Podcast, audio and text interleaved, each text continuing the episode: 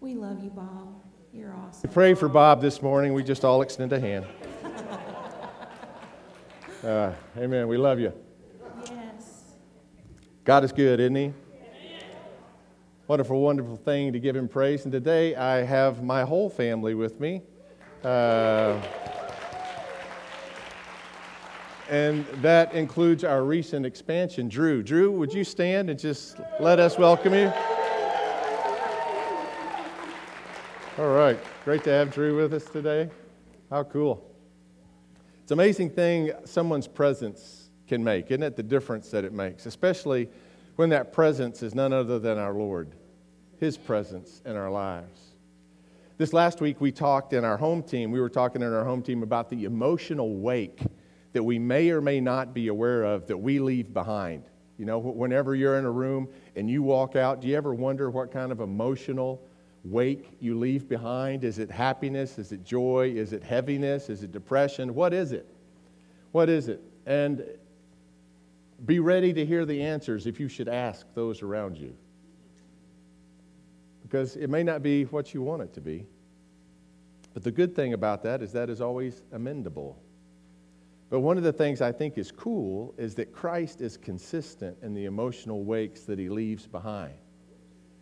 He said, You'd recognize my spirit this way. You'd recognize it by the fruit love, joy, peace, patience, kindness, goodness. The list goes on.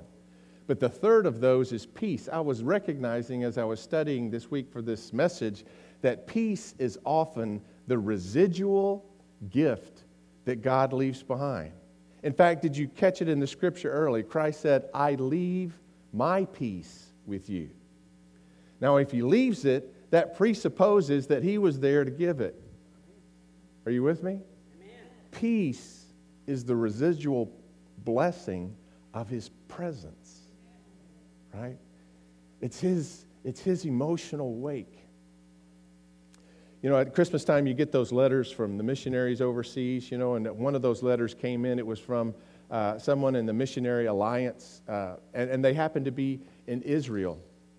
And there, there in the East, there, it was a time where uh, an observance that they had while there was uh, hostility in the land. And as they looked out their window, they saw a, a, shepherd in the field, and the, the mortars were being launched from not too far away. And every time one of those mortars would launch, there would be this cataclysmic boom, boom, you know, as they, as they, as they would shoot those rockets. And every time they did, the, the sheep instinctively sh- shuddered and started to run. And they watched as this shepherd called to the sheep that were running and reached and touched them with his rod. And they turned and they came back close to the shepherd and they knew they were safe.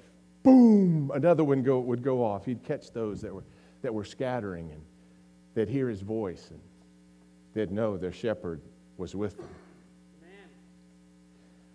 This meal is a reminder He's with you.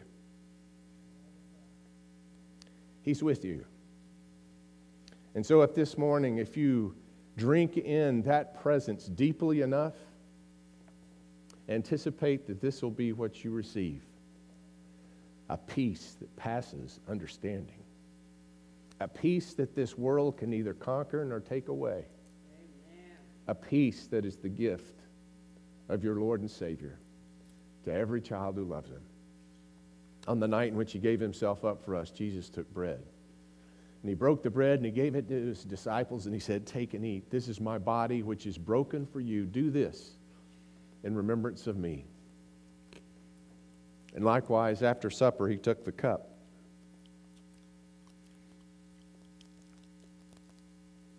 And he gave thanks to you, our Father and he said, Take and drink from this, all of you, for this is the cup of the new covenant poured out for you and for many for the forgiveness of sins. Do this as often as you drink it in remembrance of me. And so, Lord God, in remembrance of you, we do these things. We pray that you pour out your Holy Spirit on these gifts of juice and bread and upon us, your people, as we partake of them. Father, help us to know your presence through your Holy Spirit your peace, a fruit of your Holy Spirit. Father, we thank you for Jesus, who came to us to show us your heart for the whole world and not just for us alone. We glory in the gift of Christmas, and especially this day, your gift of peace. In the name of the one who taught us to pray, we pray, saying, Our Father, who art in heaven, hallowed be thy name. Thy kingdom come, thy will be done on earth as it is in heaven. Give us this day our daily bread, and forgive us our trespasses, as we forgive those who trespass against us. And lead us not into temptation, but deliver us from evil. For thine is the kingdom, and the power, and the glory forever. Amen.